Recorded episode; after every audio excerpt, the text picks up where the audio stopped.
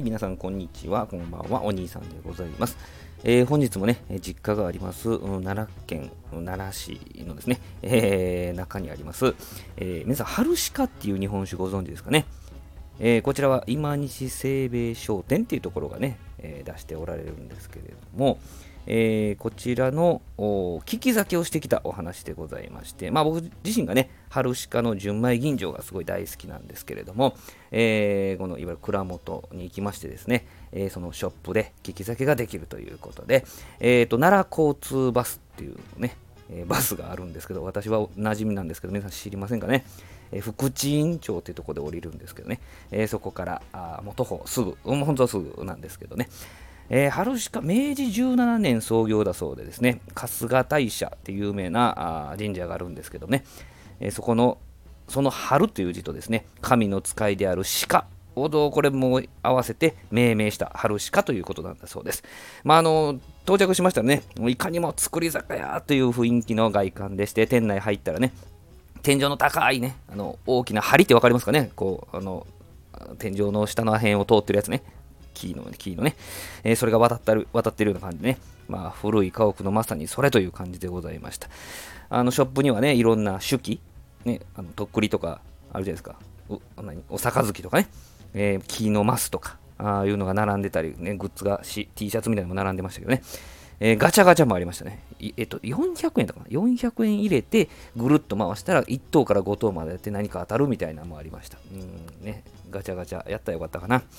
はい。で、まあ、500円で利き酒ができるということで、えーその専門、専用のところに着席しましてね、スタッフの方が1種類ずつおちょこに入れて出してくれるということで、えー看板商品の純米超辛口から始まって5種類、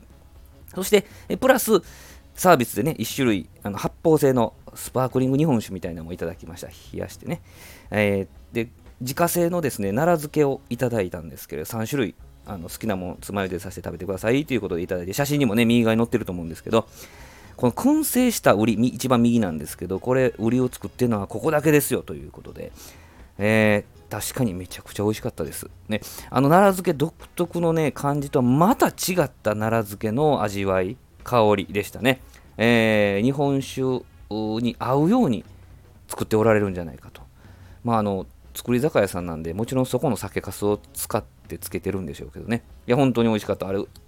あれ売ってんのかな？いや、ちょっと調べてみましょうかね。はい。で、え途中でね、あの、利き酒の途中で、あの、お酒作りの時に使う水のことを仕込み水って言うんですけど、仕込み水を途中で出してくれてね、まあ、口の中はもちろん、まあ、体に優しいようにね、水をちょこちょここう入れてくださって、え、利き酒が進んでいくわけなんでございます。はい。で、あのー今写真に載ってるこの日本っていうのは流通していない、この、ここのショップでしか買えないような形になってる。もしくはオンラインでも売ってるのかな？はい。えーそういう限定種だったんですけどね、美味しかったです、美味しかったんで、1本赤い方買いました。はい、持って帰りましたけどね、もう何と合わせて飲もうかなってもう考えるばかりですけれどもね、いや、楽しみです。はい。で、蔵自体の見学っていうのは予約制で2月の土日にしかやってないというふうに伺っております。もちろんこのコロナの状況でどうなるかわからないんですけどね、はい、利き酒はあの随時やってるということでございますので、えー奈良県ね、コロナ落ち着いて、えー観光で来るってなった場合は、ちょっとね、バス乗って、10分ぐらいかな。近鉄奈良駅からね、えー10分ぐらいで着きますので、えその街並み、奈良町というエリアにもなるんですけれども、えーその街並みも楽しみながら、途中途中でね、美味しいお店とか、あのお土産屋さんとかもありますんで、そうやって歩きながらね、えー楽しめると思いますんで、ぜひよかったらということで、えー春鹿の紹介、今西清兵衛商店の紹介でした。どうもありがとうございました。